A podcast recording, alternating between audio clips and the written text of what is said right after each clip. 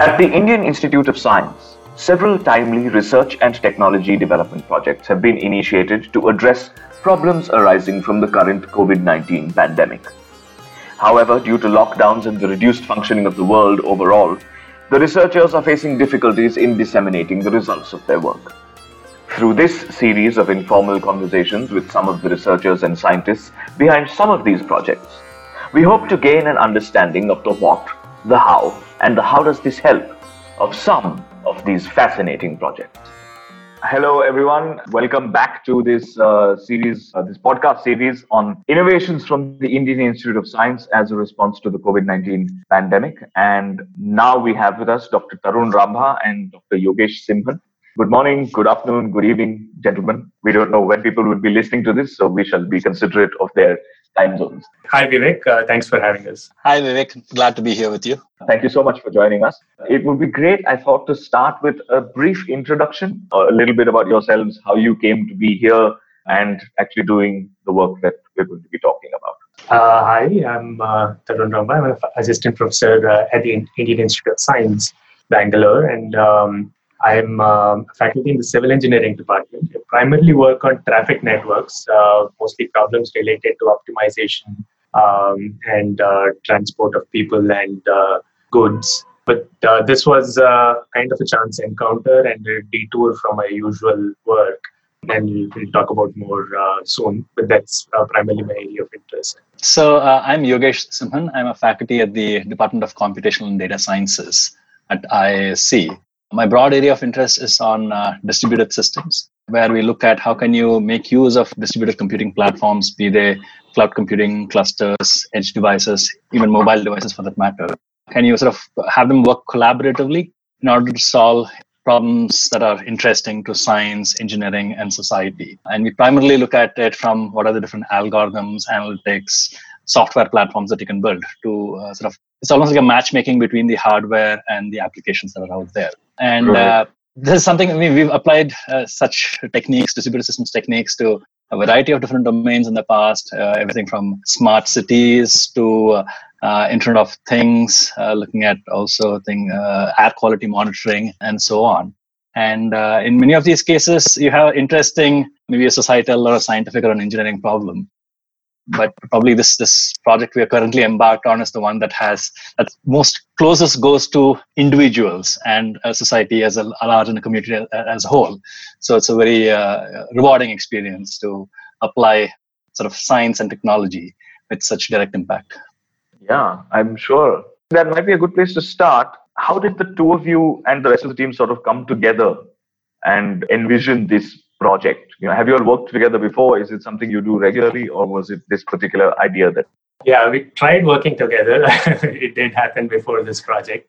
So I joined uh, the institute uh, a couple of years ago. So I have some interest in uh, time-dependent graphs because travel traffic is usually you know uh, depends on when do you depart from your home and so on. And Yogesh also has interest in temporal graphs, and we've been trying to collaborate on this topic for a while. And uh, I had some seniors in my lab back when I was a graduate student uh, who were working on uh, epidemics and primarily looking at uh, how air travel affects um, you know spread of diseases and so on. So um, again, uh, so I thought I'd uh, just pitch this idea and if uh, Yogesh might be interested. And uh, we also got uh, an app developer. Uh, so right. all of that came together, and it was after that it was a roller coaster ride. For like a month, we were just you know working day in day out, trying to add new features, figure out things, learn about Bluetooth and limitations, and get things to work reliably, and so on. Fantastic. Yogesh, anything to add? My group or, uh, was probably one of the first affected by the whole uh, pandemic first-hand basis because the first primary contact with an IISc was a staff within my lab. Oh, so uh, wow. Uh, that, okay. Yeah, that, that was just uh, happenstance, I guess. So this, this was a, right. a staff right. uh, who was working on one of our projects, and uh, he had gone home right. to Hyderabad. And on the mm. way hmm. back, on a bus ride back from Hyderabad to Bangalore, it turned out that uh, he was in the same bus as someone who was COVID positive who entered right. Karnataka. And this was, I think, the first, potentially the first case, even within Bangalore, I, or one of the yeah, first cases. I remember reading this. Yeah. I remember reading about this. He got to know uh, two, three days later when he got called up by the district surveillance unit that, hey, you were in the bus. Right. And he let me know and uh, that really was the sort of set the ball rolling for the entire machinery within IISc. Till then, it was just a theoretical concept. Right? We were prepping and all those mm-hmm. things. But literally within the matter of a few hours, there had been meetings between the senior administration within IISc, calls going back and forth between the uh, health center, the administration, the department chair, and so on. And literally, wow. the lab was sealed off, and uh, we actually identified who all had come into contact with this staff member. And I was one of them, by the way. I had a 10 minute chat with him, which meant I was a secondary contact. So uh, I uh, went into a voluntary quarantine so along with them. So yeah. I was in the first cohort of right. uh, quarantine people at IIS, uh, home quarantine. Right. And back then it seemed like uh, good. I don't have to be in the lab. I don't have meetings. I can spend my time doing research, right? So uh, that's sort of the first right. opportunity, right? So you don't have the, all the noise around you. You can focus. And for a couple mm-hmm. of weeks it was that, right? You sort of dust off old papers that were half written and you should take them to completion and so on and then uh, you also start wringing your hands saying that oh all these things are happening. What can someone do? Right? It's always someone else is going to fix the problem. Right, right. and there's always some reason you can't fix the problem right? There are enough excuses. Yeah they, they say opportunity knocks and make sure you open the door. In my case it was uh, a ring from tarun right? And honestly, me, that's, that's probably one of the best calls I've received. And uh, then mm-hmm. it's sort of almost like from being uh, sort of complaining or sort of uh, armchair critiques you sort of instantly transform into engineers solving problems, right? Because that's what we might be scientists, but I always find that I'm first an engineer rather than a scientist. And given a problem, you want to solve that problem. And oftentimes the excuse is that, well, you could solve it as a toy, but uh, is it really feasible or practical to deploy, right? Uh, that's always right. an excuse not even to start the problem, right? And that's right. where I think that's one of the humps that mental humps that I jumped over thanks to Tarun, right? Saying that after right. the first hour of call, we felt that, hey, this is doable, right? This is not something that's far fetched. And back then, mm-hmm no one in India was talking about contact digital contact tracing. Think there have been uh, little, little, like uh, articles outside India and all that. So it was way before all the other uh, apps out there, and eventually Aarogya Setu from the government. So so yeah, it, it, right. that, that's sort of the genesis uh, for this whole project. Yeah. Right, fascinating. So can we just get this out of the way and talk about the name of the app? Uh, do either of you gentlemen want to announce the name to our listeners? Yeah, the app is called uh, Go Corona Go, and uh, that's uh, something that was popularized by the one of the ministers in a rally, and uh, it was trending that week. And uh, mm-hmm. it was just something I scribbled on like one of the pages, and we were just chatting, and Yogesh said, "Oh, let's make this the name of the app." Who said scientists and researchers and engineers don't have a sense of humor? Listen to this. Fantastic. So, what does Go Corona Go actually do, guys? What is it? So this uh, app is uh, primarily a contact tracing app that works on Bluetooth technology.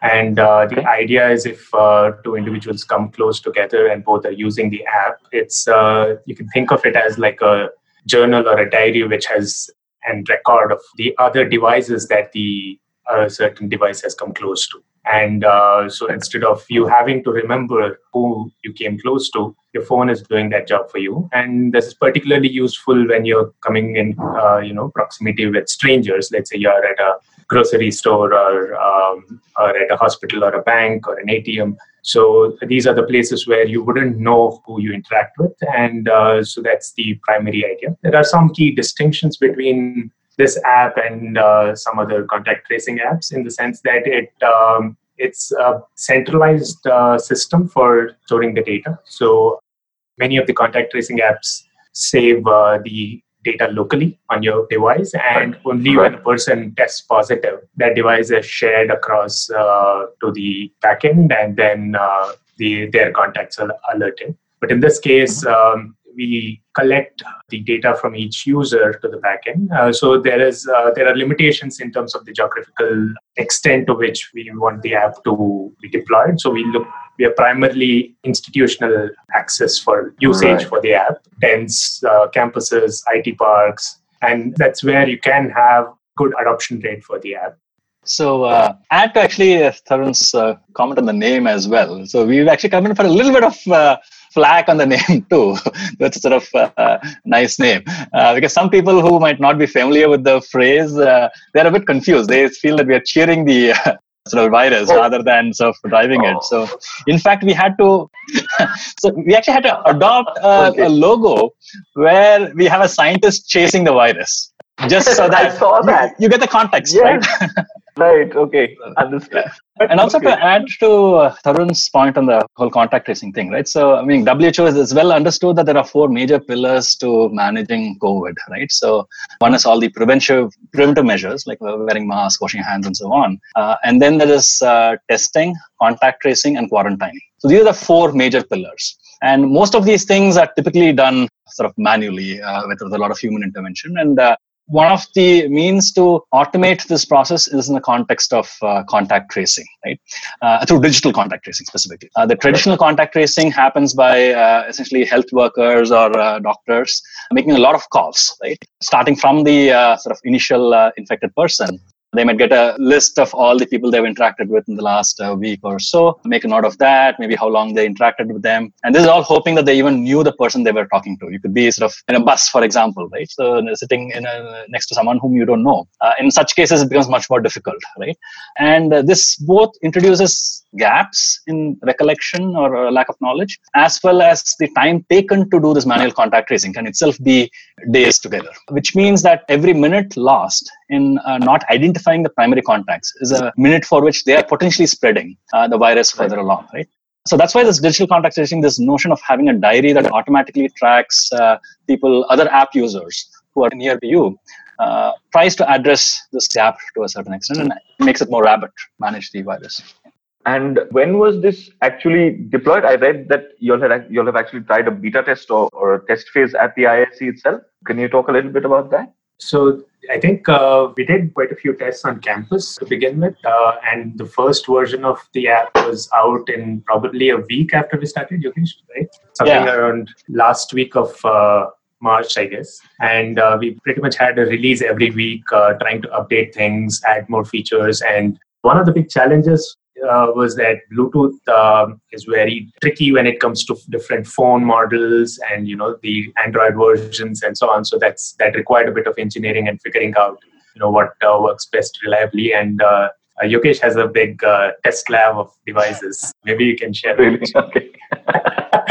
so there's uh, a lot of you know uh, trial and error and learning that went along. And uh, campus release uh, officially was June 10th, but we had uh, I think four releases before that uh, for beta testing. Before that, right? I think the first month after we started the project, right, was literally Yeah. like a crazy startup mode that we were working on, right?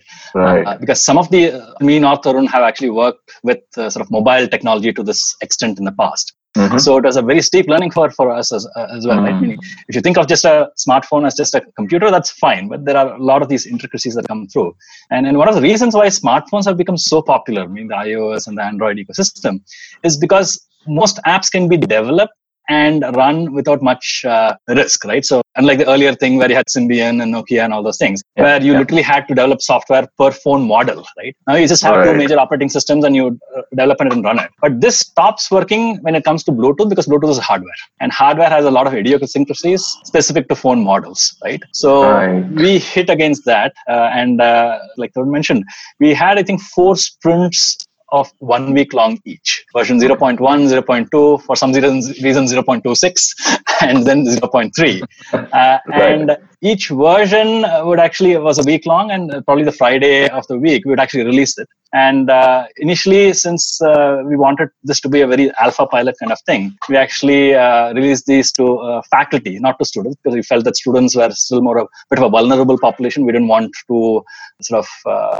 reach out to them yet and by then the lockdown had also started so students were heading back to home. Anyway so uh, I, think we just sort of st- emailed faculty in a few departments initially and then pretty much all faculty emails that we could hold of. And on a weekly basis we sort of sent out these releases. And even there there were a bunch of these uh, oddball issues that you never expect to have. We didn't have an authoritative list of all faculty and staff on campus, right? So it took us a couple of days Right. to figure out, right, uh, what is the right master list, right? And that took a while. And then uh, the email had to go through some senior administration. It can't be just a couple of junior faculty sending off these emails and saying, hey, install this, right? So, and there, are, Right, right, there was a bit of fiasco over there as well, where the email was supposed to go to only faculty, but the uh, it accidentally went out to all people on campus, all 5,000 of them. We had to triage 2000 emails where people are asking, Hey, I need access to the app. I got an email saying that I should install the app. I don't have a link to the app. And we had to reply back saying that no, it's not for you, it's for fac- like only faculty and so on. Yeah, yeah, yeah. This, this is all the mess behind the scenes that you never see. uh, but, but it's part of real life deployment. Great. Yeah. Right, right, right. Absolutely. And I think the second know, month, my- uh, the, f- Sorry, Yogesh, you were saying something. one thing I wanted the first month was all this technology uh, sort of uh, stuff that we had to deal with, understanding Bluetooth, deployment models, and so on. Mhm, I think the second month was spent understanding Indian bureaucracy. it uh, turns out, right? So, I mean, we were sort of all these blue-eyed. Well, we have this awesome app, meaning people in IISc are going to love it. Let's get it out to the field. And the easiest way to actually deploy an app, obviously everyone does that, is to go to your Play Store and download the app. So we said, yeah, cool. So we have done these th- four revisions of the app. We are ready to actually make it available broadly to the IISc community. So let's get it on the App Store, right? Uh, Mhm. And uh, again, our, our lead developer, Nihar, he was helping with it. He's done some of these App Store releases in the past. So we go Mhm. through, do that, put in the App Store, and uh, then we start waiting. Okay, have we gotten a confirmation saying that it's been posted? And I think after four days or so, we get an email from uh, Google saying that uh, your app is in violation of Google's policies, right? Okay. Uh, and we didn't sort of understand what that was, so we sort of filed an Mhm. appeal uh, online. So we gave like the description of what the app does and so on, and we still got an email back saying that so sorry, no can do. And then uh, using our, our contacts within Google India, we actually reached out to some of the senior leadership, and turns out uh, Google has a global moratorium on all COVID apps.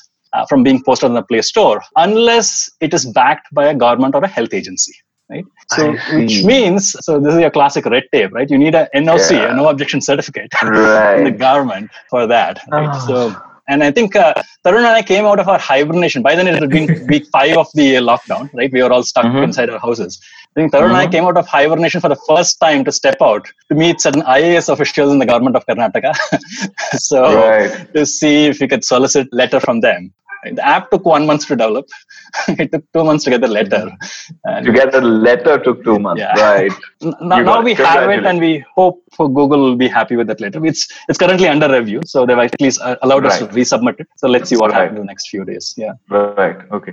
I mean, I have to say that the step from Google is, I think, kind of reassuring because, yeah yeah uh, you know, to have multiple apps, to have a free for all kind of technological crescendo might not be the most productive thing. So that's a good thing. But yeah, the For red sure. tape is an, I mean, uh, and I can well, sort of I'm- sympathize with the uh, meaning government officials as well, right? So even though this comes from Right. IISc, there is already a sort of uh, zoo of other apps out there from different government agencies, and each government Mm. agency wants to promote their own app and uh, maximize people Mm. installing it and so on.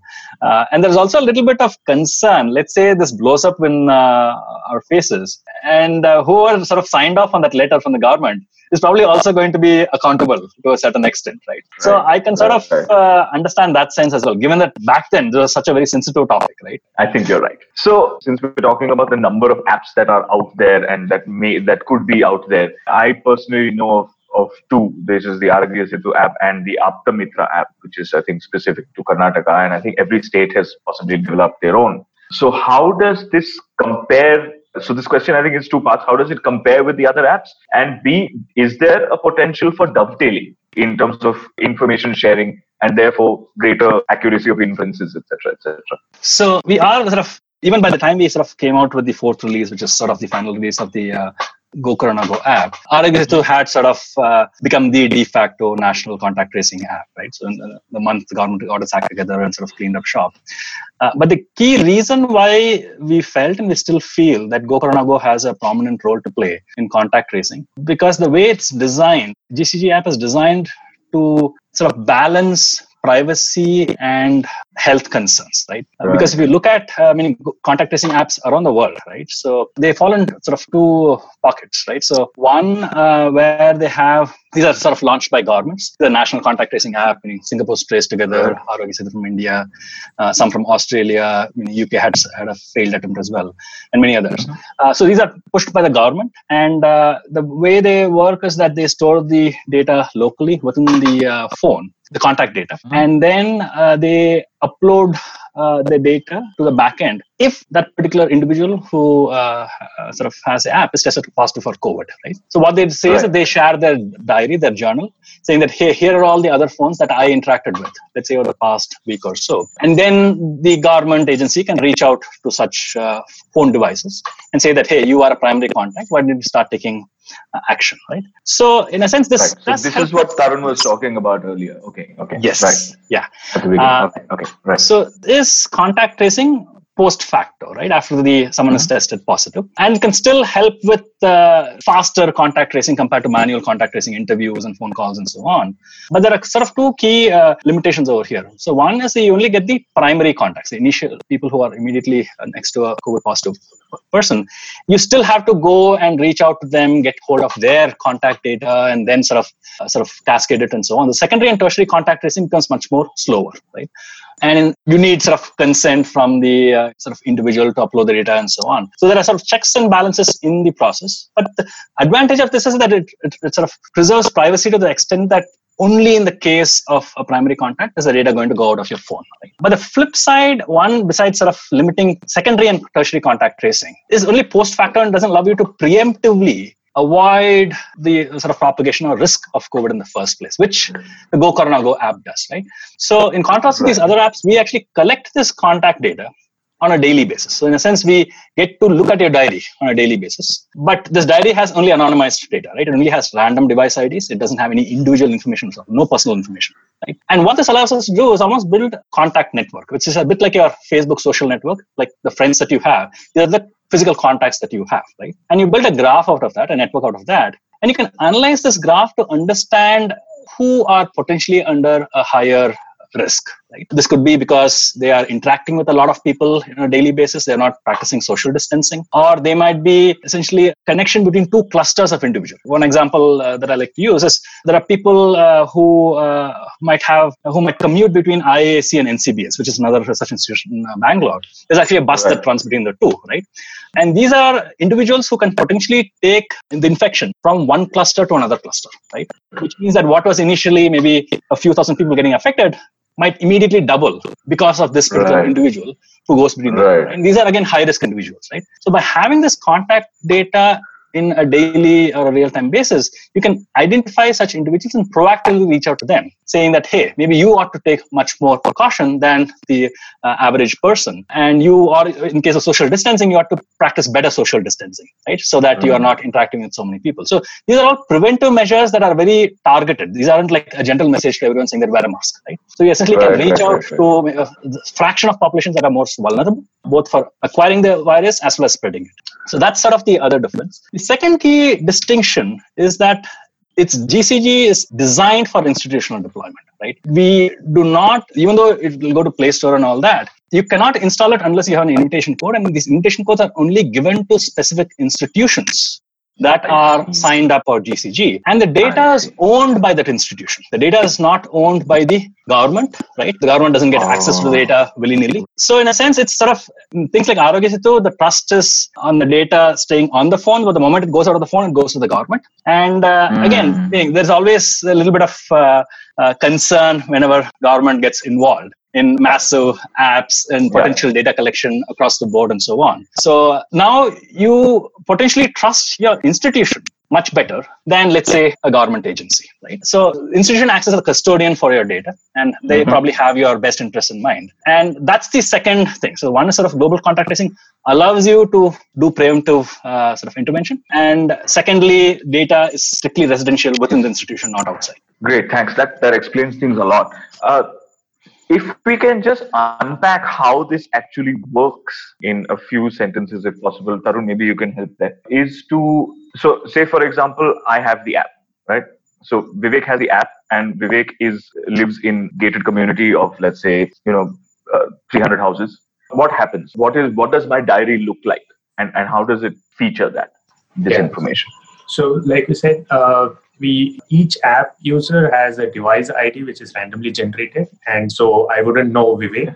Uh, i would know vivek's right. device id and the device right. id is uh, advertised uh, by the phone. Um, and then it's also the other app you apps are, which are around are scanning for such advertisements. So what happens is when they come close to each other the other phone would record your device id when you're advertising and when the other phone is scanning. And these happen uh, right. at periodic interval of like every minute we, we keep doing this thing, although it doesn't uh, drain your battery. And from the tests that we have done, it's less than 10% of battery in Android oh, wow. devices uh, over an entire okay. day. Uh, oh, wow. So okay because Bluetooth uh, operates on low energy, it's not good. If you're not con- making any connection, we're not doing any data transfer. It's just right. purely, you know, declaring that I am around, and you know, uh, the other phone right. is just picking up the signal. So that's uh, right.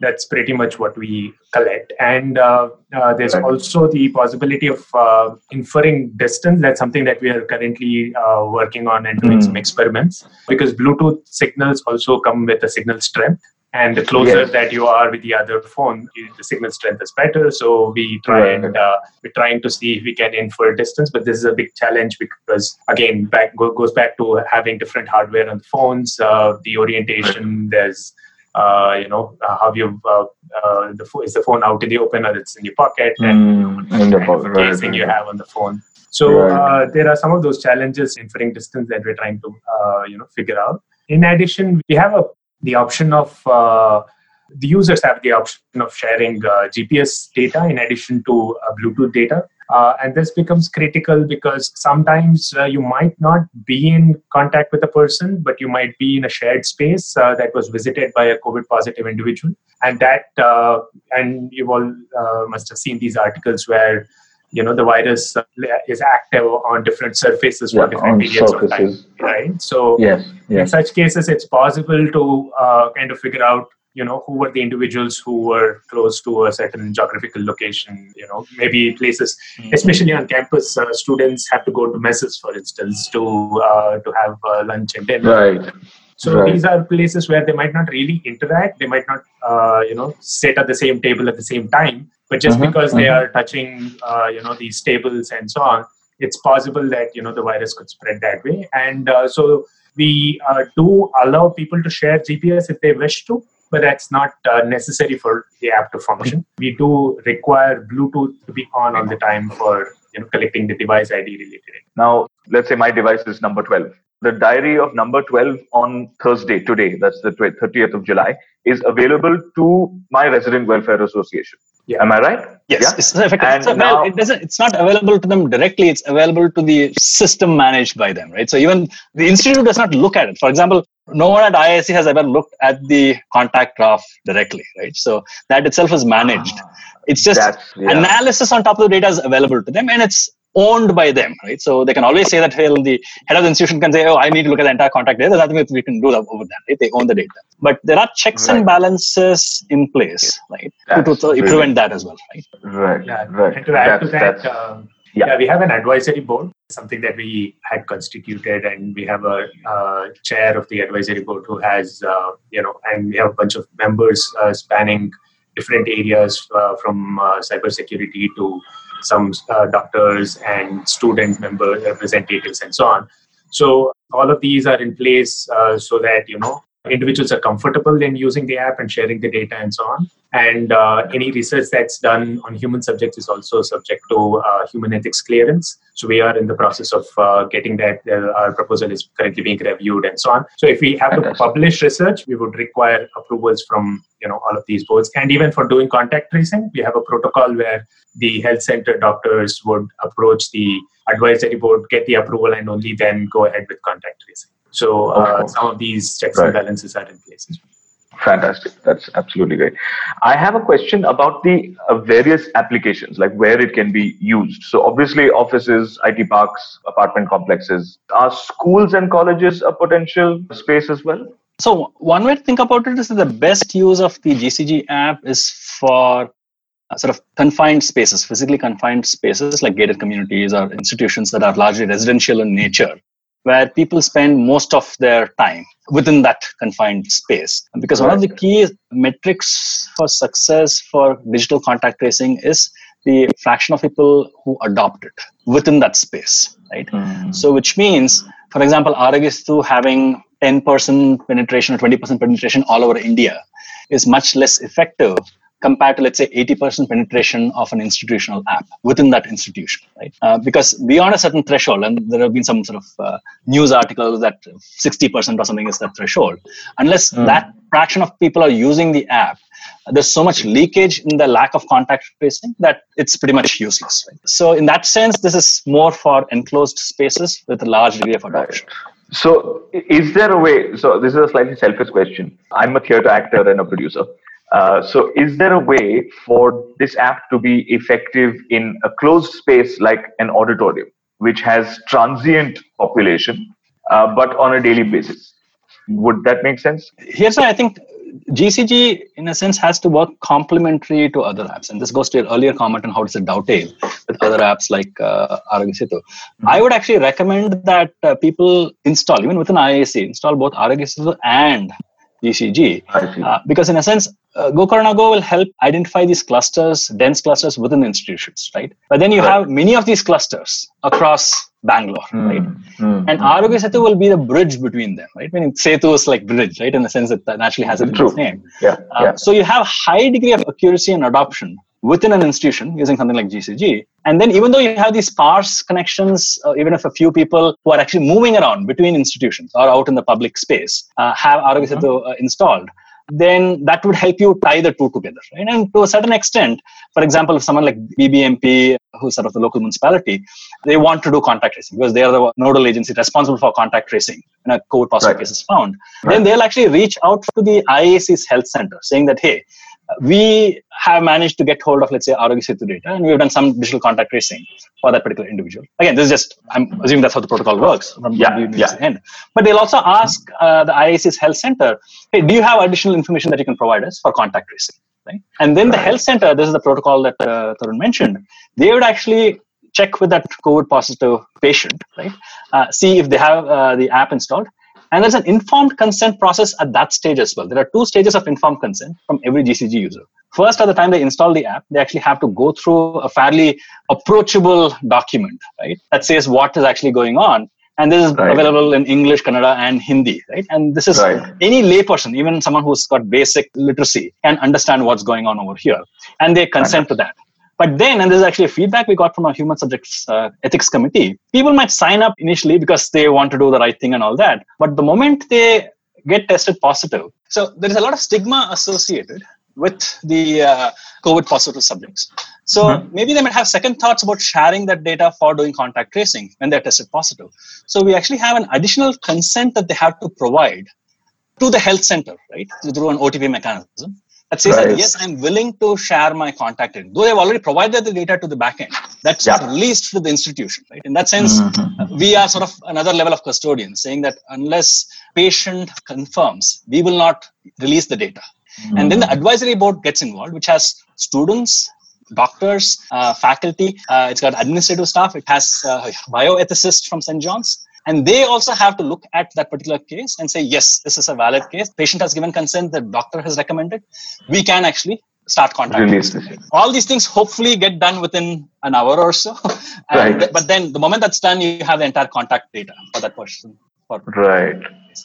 That's really thorough. Is there best practices sort of handbook that this that GCG provides for the data analysis? Because I mean it's all very well to have the data, but then someone needs to know how to read it. So is there something like that you provide to the institution that signs up for it?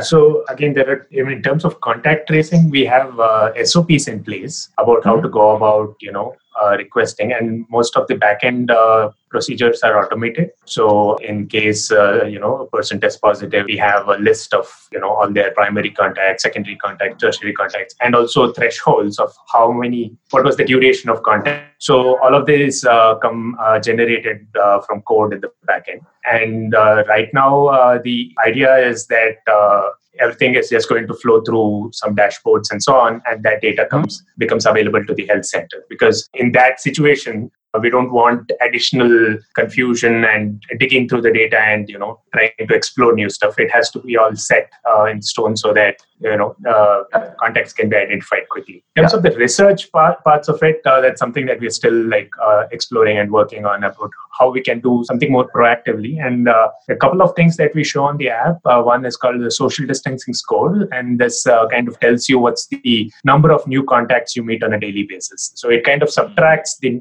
background contact information. If you're uh, living in a household with like two others you know they are always there uh, near you can't avoid it. And uh, so it counts the number of new people uh, that you would meet and gives you a score. And this is some sort of a simple feedback mechanism. And this has nothing to do with covid right? It's more, mm-hmm. more to do with kind of a lifestyle adjustment during this period. And then we also show an anonymized contact graph but it's a very local level. So we just uh, show a node for of an individual and you know who are their one hop neighbors as again as like a picture and then their one hop neighbor so kind of uh, actually gives you a sense of you might think that you're just meeting two people but then those two people might meet many more and so so you, you would want to really do social distancing to a good extent by looking at these feedback mechanisms. Right, right. So those are the things that we we kind of provide right now as feedback, and this is directly on the app the impact of that on social distancing is something that we are studying and the impact of that on user engagement. And these are things that people might uh, install the app for a while but do they use it continuously? That's that's where it becomes more effective and so on. Again long answer to uh, to your question but briefly add uh, uh so I think the contact tracing part, the, the after someone's tested positive. That's fairly straightforward uh, yeah. and, and well documented and so on. But the predictive part, the proactive part, mm, based mm. on analysis of the network. Mm, and that's mm. where actually, I think both Tarun and I, we switch on to our scientist hat rather than our engineering hat, saying that only way to verify if some of, let's say, these risk scores are correct or not, right? You can have all these sort of models that you want. But the only way to actually validate it is when you actually have COVID positive cases that are tightly correlated with high risk factors right? And that's sort of like something that you don't want to wish, right? You want to, to have as few cases as possible. But True. until you have several cases that have been using the app and have, according to our various models, have a high risk score, it's only then that we can actually say that yes, these risk scores are actually meaningful or not. Right? The social distance mm. score much more straightforward, but any more advanced yes. analytics will require some ground truth, which uh, we it'll sort of un- unfortunately it'll end up happening over time which yeah. is why in a sense we are also though we've had multiple requests from uh, other institutions to deploy the app uh, and so on we've resisted that because at the end of the day we are not in the startup business we don't have a product to sell right we have we want to make sure something works and that's why the IISc campus is a nice test bed it's a sort of it's almost like a the logo for uh, Go Corona is a sort of flask right a scientific flask so this is almost like right. our own laboratory right within the campus right. where we want to right. make sure that things work before we actually scale it out onto other institutions. And I think this will be my last question. So now it is ready to scale out. It is going to hopefully be on uh, the App Store soon for deployment. So, A, is it free? B, is it, I mean, how do institutions sign up for it? Do they just, is there a formal process? Do they have to reach out to somebody or is it just from the, from the store? So the app is, I mean, first of all, I should uh, acknowledge that uh, Go has been recently funded by the Department of Science and Technology through a research grant, right? So that's essentially helping pay for some of the develop, development staff that we've been able to bring on board besides our own students and also right. to run some of these services on the cloud because these cloud resources tend to be a bit expensive. So at least for the initial few institutions where we'll be piloting it IISc is one of them. We've ncbs uh, has been partnering with us right from the beginning. Will be deployed there soon. And for a few other educational institutions or non-profit institutions it will end up being free beyond that it's more a question of operational costs right so keeping the resources up and going on the cloud and so on so that meaning there are different models so one, one is that people could host it on their own servers or mm-hmm. people could uh, sort of host it on the cloud and there might be a fee for that and so on we haven't really unfortunately thought that far ahead uh, sure, on some sure. of those right? till we sort of make sure that it actually works uh, uh mm-hmm. properly mm-hmm. mm-hmm. Um, the second question i forget uh, uh, which is how do institutions sign up for it so, so right now we've just uh, we, there's an open sort of notice in our webpage saying that institutions that have between let's say thousand to five thousand people within some kind of a captive campus, they can right. reach out to us, and then we can sort of talk to them in terms of how best to take things forward. Because we are interested in maybe having maybe a few of, more of these pilots over the next upcoming months to see how right. this scales out and so on. And we also have some ideas around even federation of data. If there are software parks that are neighboring to each other, each one might have their own installation, but then there's some kind of sort of uh, neutral broker like IISc that sort of sort of ties the data across these different networks together as well. So those are things that are there which will potentially be rolled out over time because looks like we I mean COVID is with us for the foreseeable future. It's not like a one month or a six yeah. month kind of thing. It might be there for the next few yeah. years. So having yeah. sustainable solutions in place is going to be is the is the key. Yeah. Very quickly to go back to something you had said earlier about Aarogya Setu and GCG being installed together is probably the ideal scenario for you know effective uh, use of contact tracing, etc has the government contacted you? Have you been in touch with the government to actually make this a reality uh, to use their sort of services to deploy it into more places etc has, has there been any such endeavor? Right. So we haven't sort of uh, well in a sense it's, it's a little bit of a double-edged sword right that's uh, the honest answer right because part mm-hmm. of the value of Go Go is the privacy part of it, the institutional deployment, it is yeah. decoupled from the government. So that in itself is part of its USP. Right. So one way to think about it is that both Aarogya and Go Go, all that they do are effectively like your mobile hotspots that you have, which you broadcast yes. your hotspot ID. So it's yeah. like broadcasting the hotspot ID, but not connecting to the hotspot, right? And right. anyone can go around looking for these hotspots, right? So you don't need to have me anything special, right? So both these apps are a bit like that, and uh, in a sense, in theory, both these apps can even without coordination talk to each other because the data is out there around you, right? It's flying around the IDs, right? But that's something that we have not worked towards because uh-huh. I think having these sandboxes are important, especially in a society like ours. Need to make sure data is compartmentalized, data ownership is clear, and uh, given that some of the privacy laws themselves are under flux and uh, sometimes yeah. being diluted. Yeah. I think yeah. for fundamental rights of people being respected, they need to have clear idea about who has the data, who does not have the data, what it does, what it mm. doesn't do. Uh, mm. And there are still some concerns, even though sort of uh, the apps uh, code is out in the public domain and all that.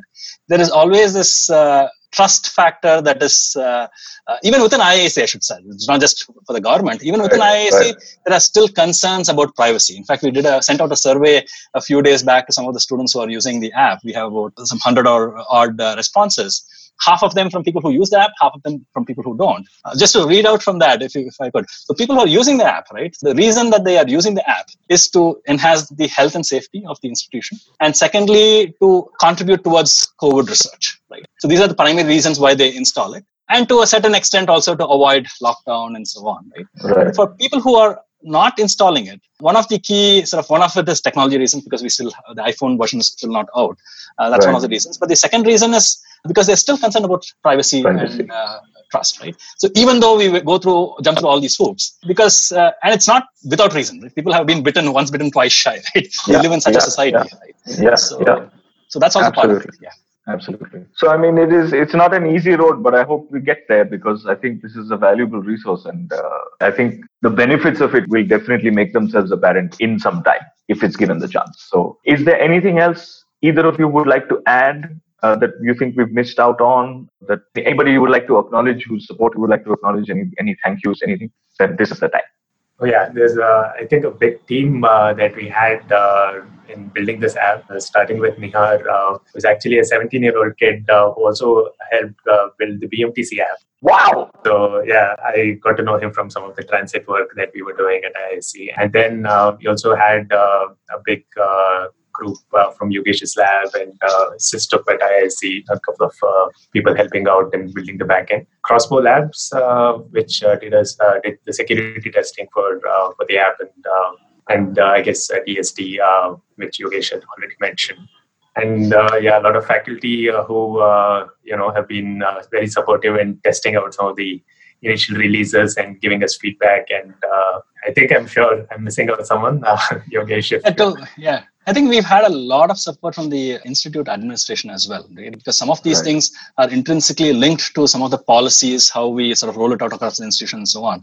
I don't think I've had so many interactions with the senior administration in my last six years or in the last six weeks or, or two, three months. Right? Uh, so, and that's always, it's nice to sort of know that uh, you can do this on campus, right? Not every institution is like this, where they say that, hey, it's a call to arms. Let's bring in, pitch in all our best ideas, and let's make things work. Let's use IISc as a test bed. Let's make sure that we put out some of the best ideas out there in the nation for people to use.